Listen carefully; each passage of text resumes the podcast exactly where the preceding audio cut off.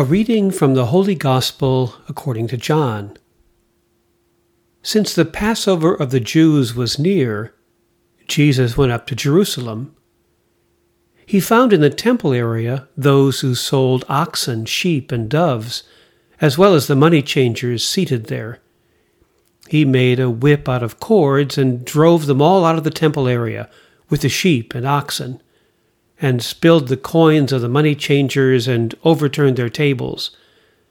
And to those who sold doves, he said, Take these out of here, and stop making my father's house a marketplace.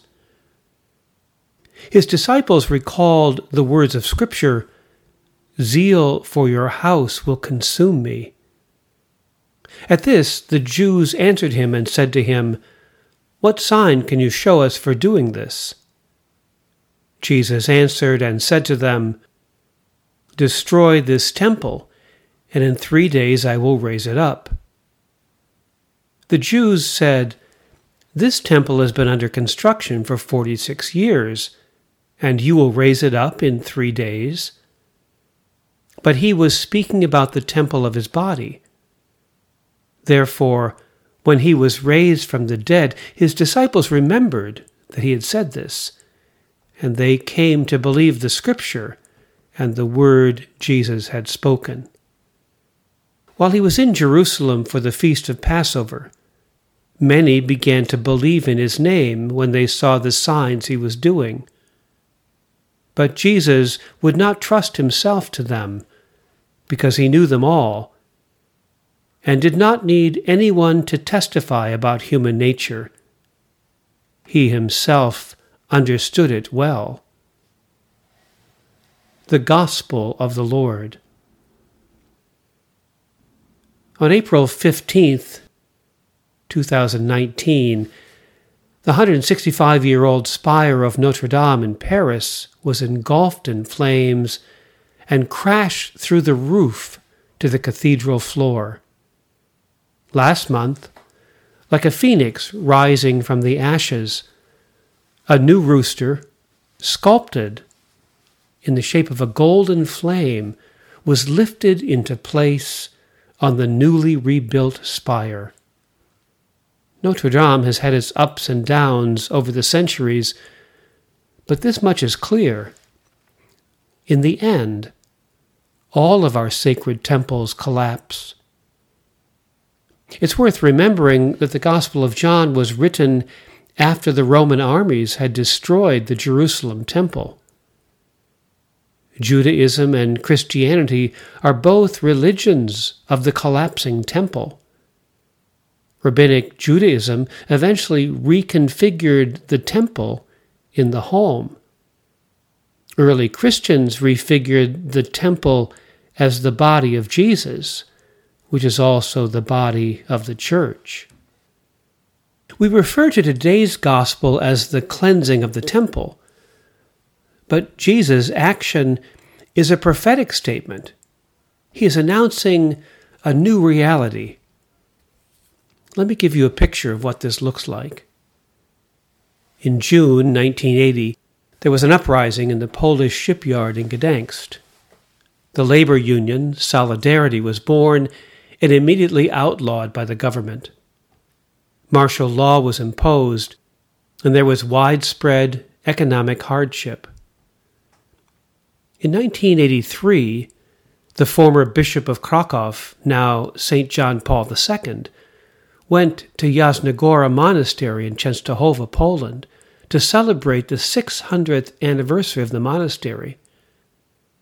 The crowds who came for the Mass were somber and quiet, not long into his sermon, however, the Pope uttered the word Solidarność for the first time.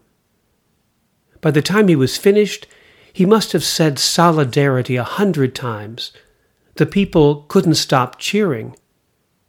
I remember thinking at the time, the communists are not going to let the Pope back into the country.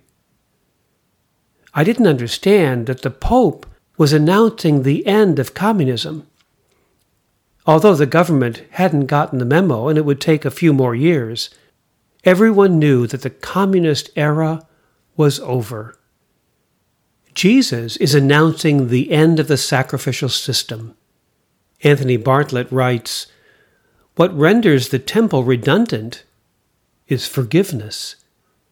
If we humans forgive, that is, we respond non violently, then necessarily there will be no need for a temple, and we will be one with the forgiveness, non violence of the Father. Forgiveness deconstructs and replaces sacrifice. Think of how God self identifies in the first commandment. It's not as creator, but as liberator. I am the Lord your God who brought you out of the land of Egypt. I am a jealous God. The way we choose to respond to God's fervent offer of love carries consequences, and the effects ripple down to subsequent generations. If we act mercifully, then divine mercy trickles down to the thousandth generation.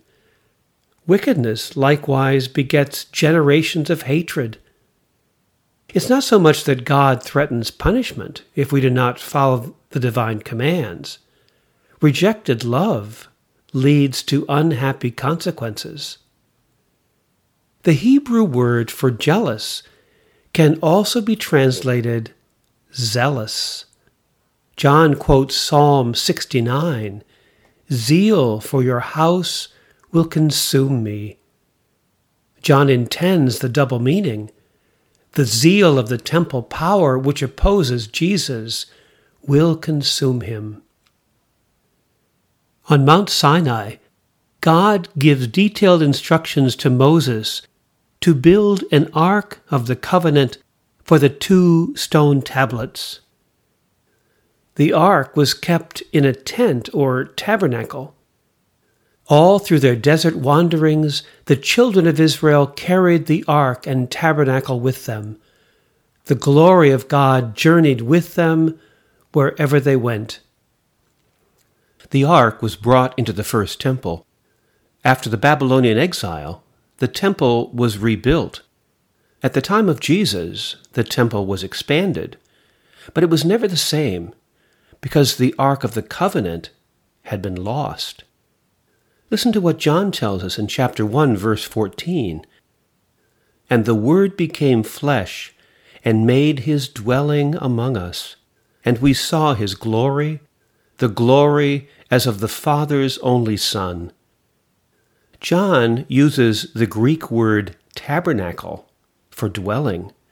God truly came to dwell in our midst, even as God dwelt in the midst of Israel in the tabernacle and later in the temple. John places the prophecy of the destruction of the temple right at the beginning of the gospel. The Eucharist displaces sacrifice and shows Jesus as the new temple. The reflection on the Eucharistic bread from heaven which is how we are inserted into the new temple, Christ's body, is presented as a meditation on the manna in the desert, the food given for the journey. In the Synoptic Gospels, when Jesus dies on the cross, the curtain of the temple veil is torn in two from top to bottom. Jesus' death reveals the inner workings of God we see a God who spills his own blood to reach through to us, rather than a God who wants us to spill our blood to reach through to God. In John's Gospel, Jesus is crucified on Thursday, not Friday. Jesus is going outside the city walls to be killed at exactly the same time, three in the afternoon, when the priests in the temple were killing the lambs for the Passover feast. So, while they were killing the lambs, the real lamb, the one who was identified as the Lamb of God, was going to the place of execution to be killed. Jesus' passion, death, and resurrection inaugurate a new Passover, a new exodus from all bondage, a new freedom to abide in God as God abides in us, in a world saturated with divine glory and presence. In the Word made flesh, God is speaking to us, opening up a space where we can discover the new temple of God's presence in the world. Whenever people come together in the power of God's love and forgiveness, heaven and earth meet. In my Father's house, Jesus tells us, there are many dwelling places. The Father's generous love extends to all members of the human family. We cannot exclude anyone from the sphere of divine love.